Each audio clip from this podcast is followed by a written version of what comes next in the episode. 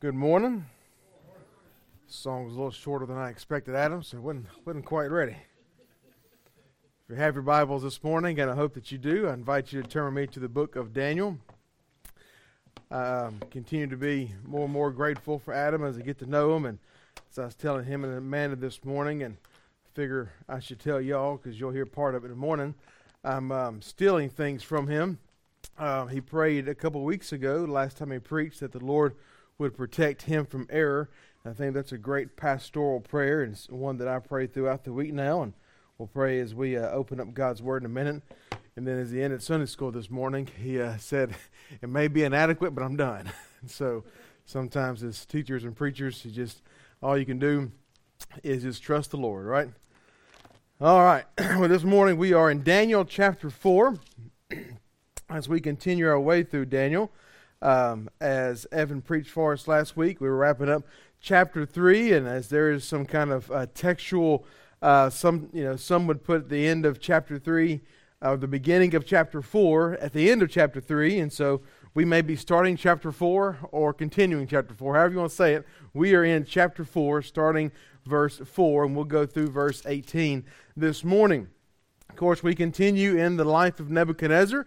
Chapter 4 is the end of the story of Nebuchadnezzar, and we have a few weeks left of him, and uh, it will end in a very, um, um, very interesting fashion. Chapter 4 is, as we set up this morning his second dream, as we'll be introduced to that. And so uh, let's do this. Let's go ahead and read our text this morning, and then we'll back up and see what the Lord has for us. So, Daniel chapter 4, starting in verse 4. I, Nebuchadnezzar, was at ease in my house and prospering in my palace. I saw a dream that made me afraid. As I lay in bed, the fancies and the visions of my head alarmed me.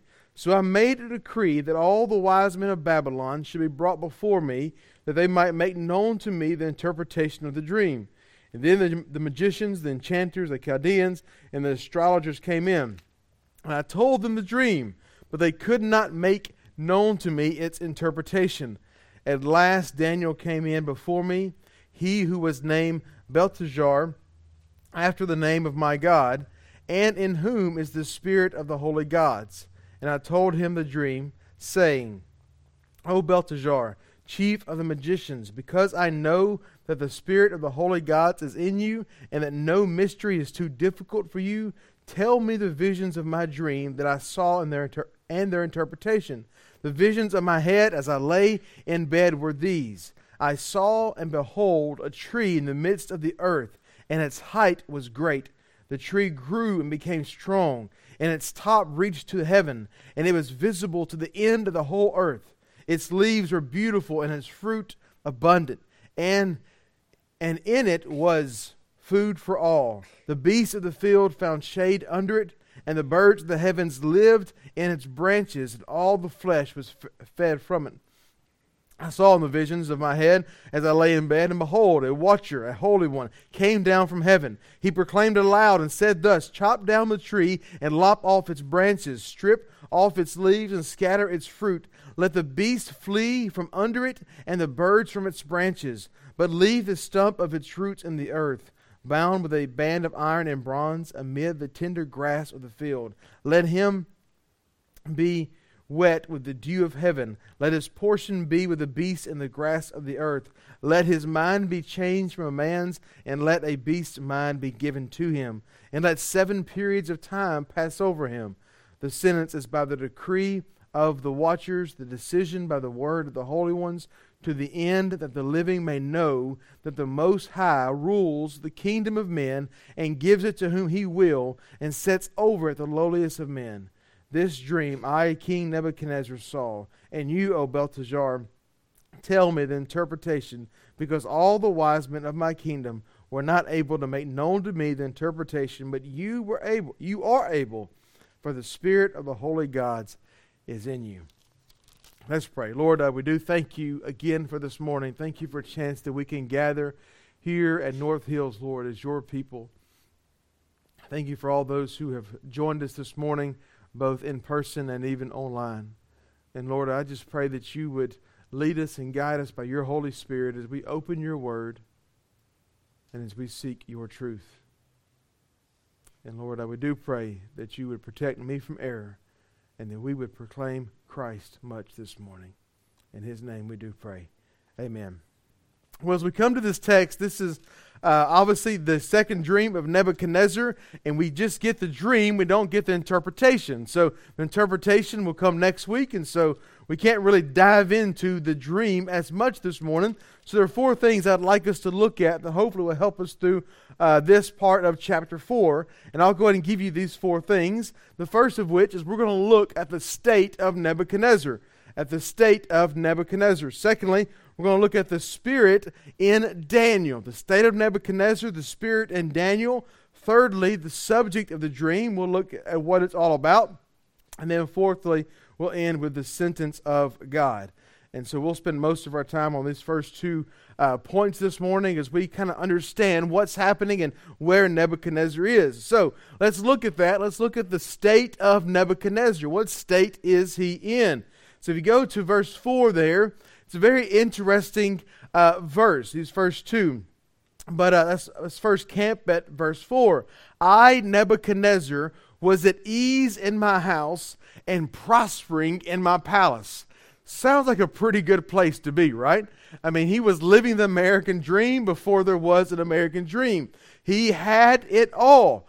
Uh, the, the word there, some of your translations may say content may say that I was content in my house and prospering in my palace.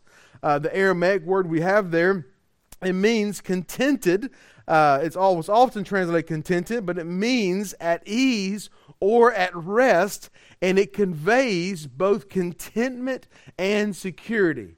it conveys contentment and security to be at ease, to prosper in his palace. And so you can only imagine how at ease, how contented, how secure Nebuchadnezzar felt. He was the ruler of the known world. He had all that his mind and his heart could imagine.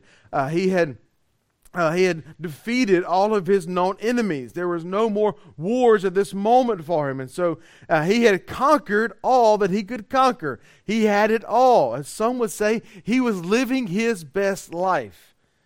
And so he was he had it all. He was content. He had conquered all of his enemies. He had great prosperity. Uh, he had brought it to Babylon. He had built impressive architecture that even now we talk about in history classes today. He had achieved all that he had set out to do, and he achieved more than anyone in his time frame in the world at that time. Though uh, Nebuchadnezzar had it all, he really had nothing because he did not have true contentment. He did not have true contentment. As we're going to see in just a moment in verse 4, he's going to go from this state of ease and prospering to a state of fear here in just a moment. And so we see he does not have truly what the heart needs to be at ease and to be at rest and be content and to have joy. So he had everything, yet he had nothing. For contentment only comes from belonging to the Lord. So you have this contrast between King Nebuchadnezzar, who had it all and had this perceived sense of contentment, and you have these Shadrach, Meshach, and Abednego, and you have Daniel and these other exiles who likely have a greater sense, who not likely, who do have a greater sense of contentment and ease and joy in the midst of being exiles from their country because their hope and their faith and their trust and, and their security was not in King Nebuchadnezzar or his ability, but was in the Lord. So, contentment, true contentment, only comes from belonging to the Lord. So, let's use this opportunity to jump to a couple passages, if you will. Let's go to First Timothy because there's this this contrast here, and I don't know if you've read all of chapter four uh, recently, or uh, maybe if you remember kind of the, the story of Nebuchadnezzar, but he is going to go from a great shift in the beginning of chapter four here to, as we'll see, his dream foreshadows what's going to happen to ultimately his humiliation at the end of chapter 4. So there is a great swing in Nebuchadnezzar's life. He's not going to be chilling at his palace and prospering and doing so well here shortly. But let's go to 1 Timothy chapter 6 as we think about what does contentment look like? What is contentment for us today? How do we how do we uh, how do we have this ease? How do we have this prosperity? How do we how are we content with where we are in life today. So, First Timothy chapter 6, in verse 6. But godliness with contentment is great gain. For we brought nothing into this world, and we cannot take anything out of the world. But if we have food and clothing, with these we will be content. But those who desire to be rich fall into temptation, into a snare, into many senseless and harmful desires that plunge people into ruin and destruction. For the love of money is a root of all kinds of evil.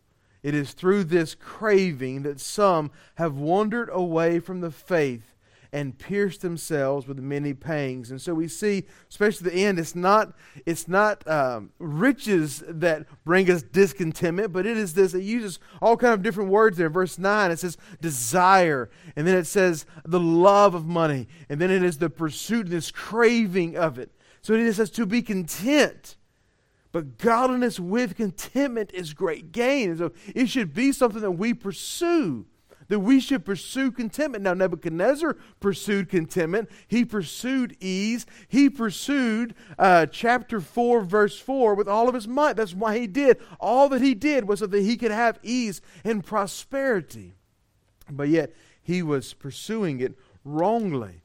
Uh, if you were with us during our, uh, our study through Habakkuk, you will be familiar with this passage, but go to the Old Testament book of Habakkuk, chapter 3. Undoubtedly, my favorite passage in Habakkuk. Habakkuk 3, verse 17. A couple verses there. Though the fig tree should not blossom, nor fruit be on the vines. The produce of the olive fail and yields, and the fields yield no food. And the flock be cut off from the fold, and there be no herd in the stalls. And so he says, situationally, if I have nothing, if there's nothing good in my life, if I am not prospering in my palace, you could say, yet I will rejoice in the Lord. I will take joy in the God of my salvation. God the Lord is my strength. He makes my feet like the deer's. He makes me tread on, on my high places.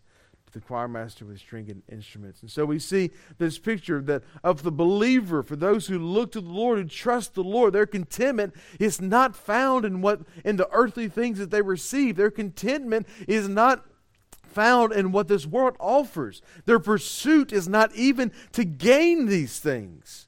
Their pursuit is to look to and to trust the Lord. Philippians 4. Let's both look at an encouraging passage and debunk a common misunderstanding of Philippians chapter 4, verse 13. Let's look at Philippians 4 11 through 13. Let's start in verse 10 there as we look at God's provision I rejoice in the Lord greatly that now at length you have revived your concern for me. You were indeed concerned for me, but you had no opportunity. Now that I am speaking of being in need, for I have learned in whatever situation I am to be content. Now, surely he didn't mean whatever situation he was in. There was a, um, we had a trivia last week at uh, youth. It was how many times had Paul been stoned? And we started giving like some of these high numbers. You know, that's what you do in trivia, right? You guess a little high, but you know, if you survive one stoning, you've done something miraculous. Okay, and the man had been stoned and shipwrecked, and all these things he had incurred and he had lived through. And he he says, in all of these things, in every situation, he is content in every circumstance. I have learned the secret of facing plenty and hunger, abundance and need I can do all things through him who strengthens me. And so we, we love Philippians 4.13. We put it on t-shirts and we put it on bumper stickers and put it wherever we put things. But, but the real picture there is not that we can achieve whatever our heart's desire is, but the, it is that if we look to Christ, we can endure all things. We can learn to be content in any situation in life as we look to and trust the Lord. And so we learn. So then our pursuit doesn't become the things themselves. Our pursuit simply becomes the greatest treasure the treasure who is Christ. And so, as we pursue Christ, we learn contentment in every situation because Christ is the same in every situation. So, Nebuchadnezzar, he did not have true contentment. He had a temporary contentment. He had a perception of ease. He had a perception of prosperity. And he had this, this perception of security. He felt like he was probably the most protected, secure man in the world. But it is only found, even security, as well as our prosperity and our contentment, is only found in the Lord. I love what the psalmist says in Psalm 118, verse 6 The Lord is on my side. I will not fear. What can man do to me? You can only imagine what Nebuchadnezzar's mantra was. What can man do to me? Nothing, because I'm Nebuchadnezzar. I'm the king of Babylon. I am the king of the world. But that is not where our fearlessness comes from. Our fearlessness comes from being grounded in Christ. Because if the Lord is on our side, we will not fear. What is the worst that man can do to me? So, to those who belong to the Lord, to those who trust in the sovereignty of God, to those who die to self and who are alive in Christ, to those truly belong ease and prosperity. And so, this is how we uh, pursue and how we uh, obtain ease and prosperity, how we obtain contentment is ultimately by looking to and resting in the Lord. So Nebuchadnezzar is a good example of of what contentment does not look like, where true contentment does not come from. And we see how quickly it changes for Nebuchadnezzar. Because he goes there in verse 4 at ease in my house and prospering in my palace. And then all of a sudden in verse 5, and these short, uh, this short little beginning of this first sentence in verse 5 changes dramatically. It says, I saw a dream that made me afraid. Not like a dream, oh, that, that kind of was scary, and you bounce back from it after breakfast and you move on. But this is a dream that shook him to the core because he called again for all of the wise men, all the magicians, and all the astrologers, all the Chaldeans of the land to come and to help him understand this dream because it shook him to the core. And so he became afraid. And who, who does he call? He goes back to the same thing he did in Daniel chapter 2. He goes back to the same methods that he had. And we've talked often about is Nebuchadnezzar saved. And at this point, it's pretty clear that he's not saved. And one, one way we see that is he's going back to the same methods. He's going back to leaning on his own understanding. And there is a way that seems right to man, but in the end, it leads to solutions. In the end, it leads to efficiency. And then it leads to, no, it leads to destruction. And so Nebuchadnezzar is going back to what seems right to him, to what he knows. More, a little more uh, colorful description as we see in Proverbs 26 11. Like a dog, he is returning to his vomit. Is a fool who repeats his folly. And so this is his folly. He turns back to these uh, helpless and hopeless men, this group of men, these Chaldeans. But then in comes Daniel. So we, we see here he has he's, he's in bed uh, with his fancies and his visions, and he has has his dream that bothers him. His, uh, these visions in my head alarmed me, so I made the decree that all the wise men of Babylon should be brought before me, and they might, that they might know that they might make known to me the interpretation of the dream. And he's already seen them fail in this. He's already seen them try this in chapter 2, and it did not work. Then the magicians, the enchanters, the Chaldeans, and the astrologers came in, and I told them the dream, a little bit different than last time. So I'll give you guys a heads up. I'm not going to make you guess the dream this time. I'm going to tell you all the details of it. But they could not make known to me its interpretation. So we see there the, the state of Nebuchadnezzar. He's gone from, uh, from a very um, content state, a seemingly content state, to a very discontent state. And he is, he is bothered. And so he is he is uh, he's looking for solutions. He's gone from ease and prospering to fear and searching. And now comes Daniel. He says, so he looked for these, these guys to make his interpretation known. And in verse 8, at last came in before Daniel came in before me he who was named Belteshazzar, after the name of my God, and in whom is the spirit of the holy gods. And I told him the dream. So here comes Daniel, and it's interesting to me. It says at last. At last comes down. Why wouldn't he go to Daniel first? And let's just say he's returning, his dog returned to his vomit, he's going back to his old ways. Why wouldn't Daniel just jump up to the front of the line? Guys, we've, we've done this before, we've been through this, everyone almost died, the Lord saved us. Let me just kind of cut to the chase and let me go interpret the, uh, the dream for the king. But that's not what happened. Because at last, at the end, after everyone else failed, Daniel comes into the, the, to the throne room and is able to interpret the dream of the Lord because the Spirit of God is inside of him.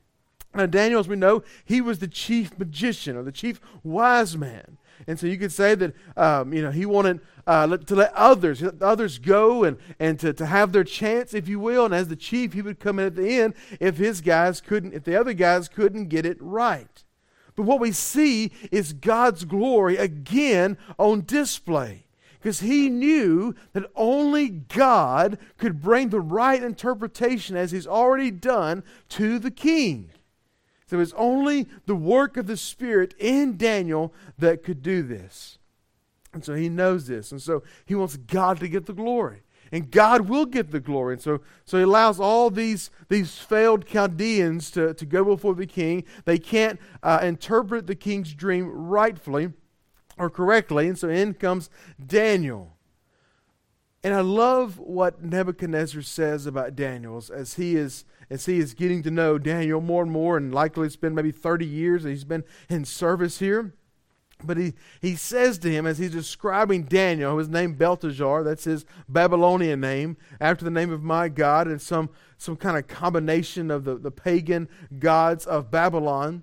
But he says, and in whom is the spirit of the holy gods. Now, again, we know that Nebuchadnezzar does not look to the Lord yet. He's, he's, he's not a believer. He does not have his pl- he has not placed his faith in the one true God of Abraham, Isaac, and Jacob. But he, he's getting to know him, and so he, we would say is these the Spirit of God. And so there's a little uh, plurality here, and he kind of messes up. But ultimately, he knows he is seeing something in Daniel that is different. He is seeing something in Daniel that is not Daniel. He is seeing in Daniel this, the, the Spirit of God at work. So, to a degree, he's, he's calling Daniel, but he's calling Daniel in the Spirit of God that dwells inside of him. And so, as we look at this text, it's, it's not about Daniel. As we know, the book of Daniel is not about Daniel. The hero of Daniel is the same hero of Habakkuk and the same hero of all of the Bible. It is Christ, it is the Lord God at work. So we see that even here, this recognition that there is, that there is something greater than just one of God's people. It is God Himself who is working through His servant Daniel to speak into this situation. And so, how did this pagan king recognize the work of the Spirit of God? Because Daniel had been making it known from the very beginning. If you go back to Daniel chapter 2, just flip a couple pages over to your left in the first dream, whenever this came up, you know, Daniel chapter 2, verse uh, 27 and 28. And Daniel answered the king and said, No wise men, no enchanters, no magicians, no astrologers can show to the king the mystery that the king has asked. But there is a God in heaven who reveals mysteries, and he has made known to King Nebuchadnezzar what will be in the latter days. And so he has been pointing from the very beginning. He's not saying, King, look at me so that I can be promoted. It's always been, look at God. And so, Dan, so Nebuchadnezzar sees this. When he encounters Daniel, he is aware that Daniel is not just Daniel, but the whole the Spirit of God's, the Spirit of God, the Holy Spirit is at work in Daniel to bring God the glory and to bring good to God's people. And so the question I think for us today is what do others see in us? What do your coworkers, what is your boss, what is your spouse, what are your children, what is the cop who pulls you over, your team, your, your peers, your friends, what do others see in us? Do they see patience in you? Do they see generosity in you? Do they see gentleness in you? Do they see love in you? What about kindness? Do they see peace? Do they see you as a self controlled individual or faithfulness? Do they see joy in you? That was the fruits of spirits. I just changed the order, okay? and yes, I mean, we can say that we, we see these things and people see this in us. I can even point to friends of mine who are lost that you see most of these things in. So it's less about what people see in you and rather who do they see in you. Do they see God at work in your life? Do they see when these things are true of you, when you are patient in a very impatient time? They say, man, how can you be so patient right now? Well, I'm just a patient person. It's my personality. I marked that on my predictive index test, okay? All my personality tests show I'm a patient person. That's what we can naturally go to, right? But no, it is the Spirit of God. You know, I don't know how I'm patient. It's only God inside of me who keeps me from wanting to snap someone's neck. How can I show love to an unloving situation? How can I be kind when no one else is kind? It's not because of who I am, it's because of who's in me. And if we point to Christ and people, they see less of us and more of Jesus. And let me tell you, church, people need to see less of you and more of Christ. And it doesn't come naturally. We have to be intentional as we point others to Jesus. Because, like Daniel, the Spirit is in us. And we need to point others to Christ. So when we are patient and generous and gentle and loving and kind and full of peace and self control and faithfulness, and as we are people who are marked by joy, let it be because they see our God. So we see the, the state of the king, we see the spirit in Daniel. And then let's look at this dream for a moment. Let's look at the subject of the dream. so he says, I told him the dream, saying, Oh, Belteshazzar, chief of the magi- magicians, because I know that the Spirit of the Holy Gods is in you, and that no mystery is too difficult for you, tell me the visions of my dream that I saw in their interpretation. The visions of my head as I lay in bed were these I saw, and behold, a tree in the midst of the earth, and its height was great. The tree grew and became strong, and, it, and its top reached to the heavens, or to heaven, and it was visible to the end of the whole earth. Its leaves were beautiful, and its fruit abundant, and in it was food for all. The beasts of the field found shade under it, and the birds of the heaven lived in its branches, and all the flesh was fed from it.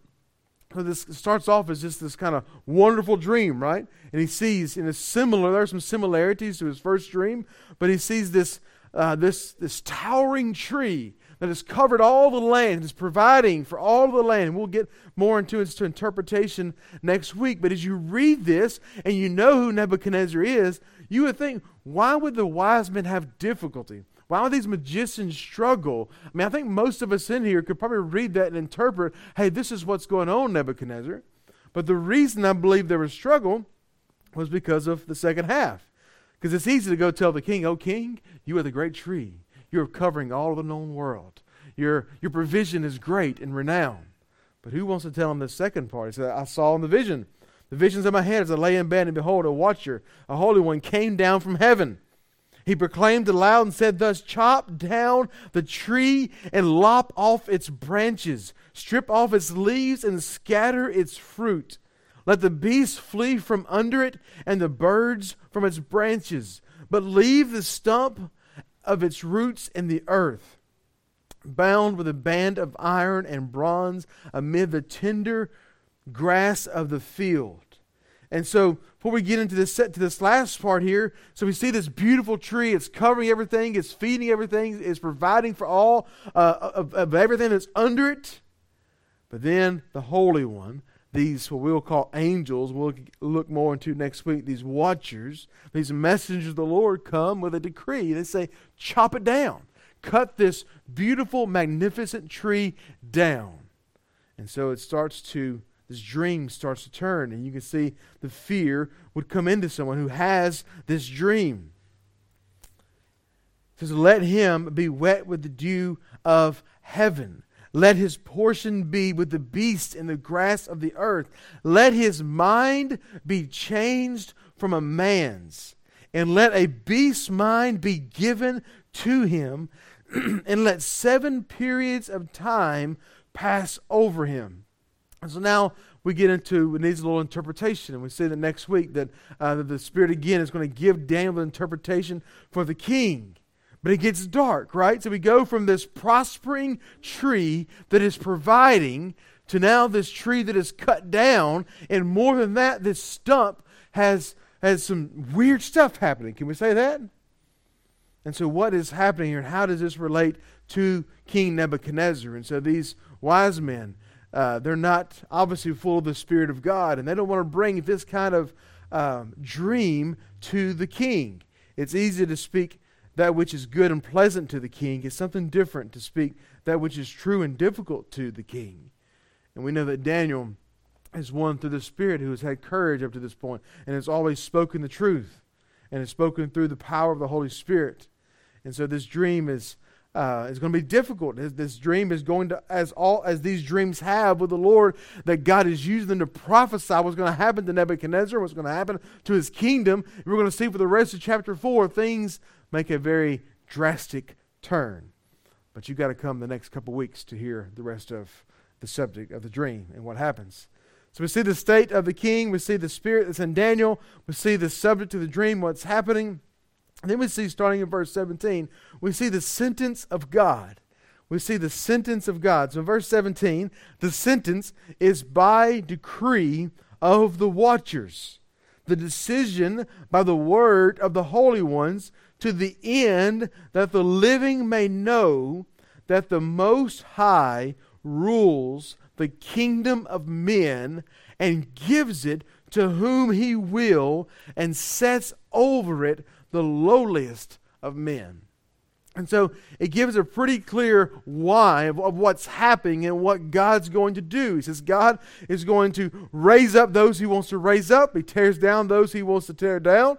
That God Almighty establishes and ends kings and kingdoms.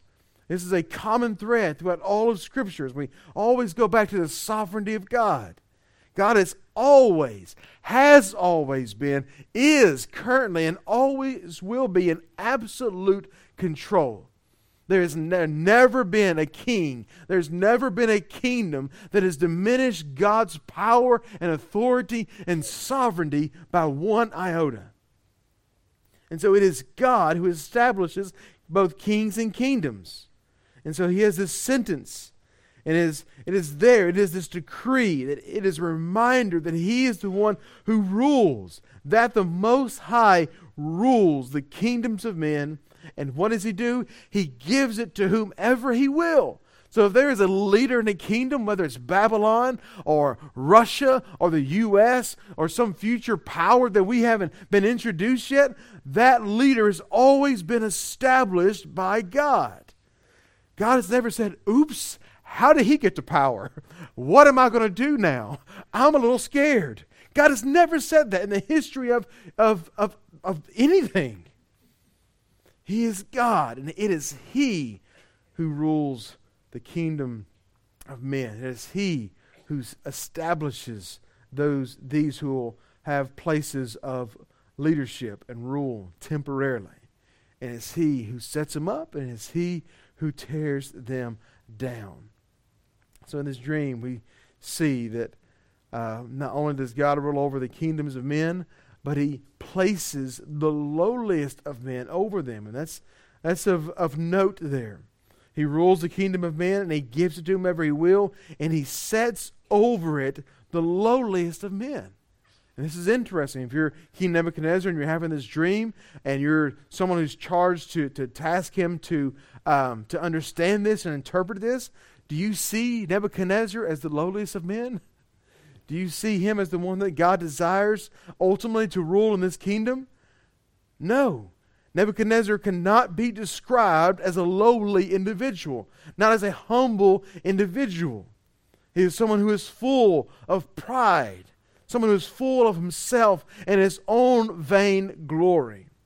And so the sentence of God is that he condemns the proud and he gives grace to the humble. He condemns the proud and he gives grace to the humble. When you say, I've been called a humble person. Again, my personality profile said, number three, I'm a humble person, humility. As Moses says, I'm the most humble man who's ever walked. I'm good if he gives if he gives grace to the humble, if he sets in leadership the lowliest of men, then that's me. But the reality is is that no one is truly humble. No one. All of us are consumed with pride left to our own. You know, we can look at Nebuchadnezzar as we often do uh, some of the villains of Scripture. We can say, how, how can this person be this way? How can this person encounter God the way he has and still be living for himself? We can look at our own life and answer that question. We are apart from Christ. Without Christ, we are sinful, prideful people that are set ultimately on our own destruction. So, how can Nebuchadnezzar be like he is? How can he be so full of himself and committed to his own desires? It shouldn't surprise us. We can be the same way. Apart from the renewed life that is given to us through Christ, we are just as prideful. And if you're honest with yourself, you recognize that if you're honest with yourself, you know the pride that exists in your heart. Even as a believer, you know it's there. And you don't fight it with good works. You don't fight it with, with, with uh, better practices. You fight it by turning constantly to Christ, by looking to Him, that we still struggle with sin. And then I remember a couple of years ago in a community group, we often went back and forth over what the original sin was. Was it pride or was it unbelief? Yes, it's both. Unbelief leads us to pride. We see pride in Lucifer in the very beginning, but it's ultimately unbelief. But at the core of every sin is those two things unbelief and pride. Every single sin that besets us is fueled by pride and unbelief. And so, yes, we should know what pride is like. We should know the, the pull that it has on the heart and the mind and the will. And as God's people, as those who look to the Lord, we should know the only the only fight against pride is submission.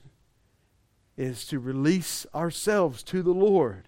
Is to die to self and be full of the Holy Spirit. We need Jesus. And Jesus invites us to come, to come to Him. Go with me to one last passage, Matthew chapter 11. I was just going to read it to you, but just go with me real quick. Matthew chapter 11, verse 28 through 30.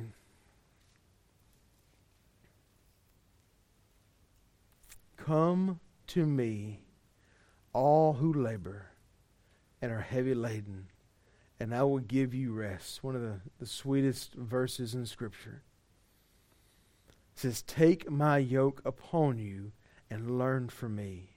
For I am gentle and what? Lowly in heart. And you will find rest for your souls. For my yoke is easy and my burden is light.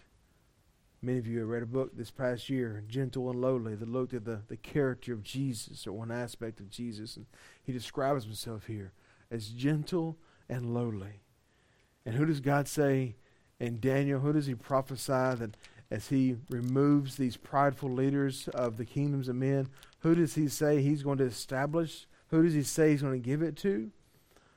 He's going to give it to the lowliest of men, the lowliest of people. Where is, where am I? Daniel. Here we go. Verse 18. Verse 17. He sets over the lowliest of men and ultimately the kingdom that is set up to rule forever. And he who is set to rule that kingdom is Christ, he who is gentle and lowly. And so the question before us this morning is the same question we have every week is if you come to Jesus, have you recognized your pride and have you surrendered to him? Or are you still trying to figure this thing out? Are you still ultimately, whether it looks a little bit differently, are you still like Nebuchadnezzar, pursuing uh, your ease and prospering? Or are you going to cease from your works and look to Jesus and rest in the finished work of Christ? There is nothing but a dead end apart from pursuing contentment in Christ, rest in Christ, salvation in Christ. And if you have, are you daily walking empowered by the Holy Spirit and acknowledging Christ before men? Let's pray. Lord, I thank you for this morning and thank you for a chance to, to turn to, to Daniel 4 this morning. And Lord, I just I pray that you have and will and will continue to take this word into press it into our hearts and minds. That we might not see any hero except Christ. And so, Lord, in these next few moments, as we respond through singing, through giving, and even through going as we leave this place, Lord, may we make much of Jesus. So help us to see that and empower us by the Holy Spirit to do so. Help us respond in faith in these next few moments. In Jesus' name, amen.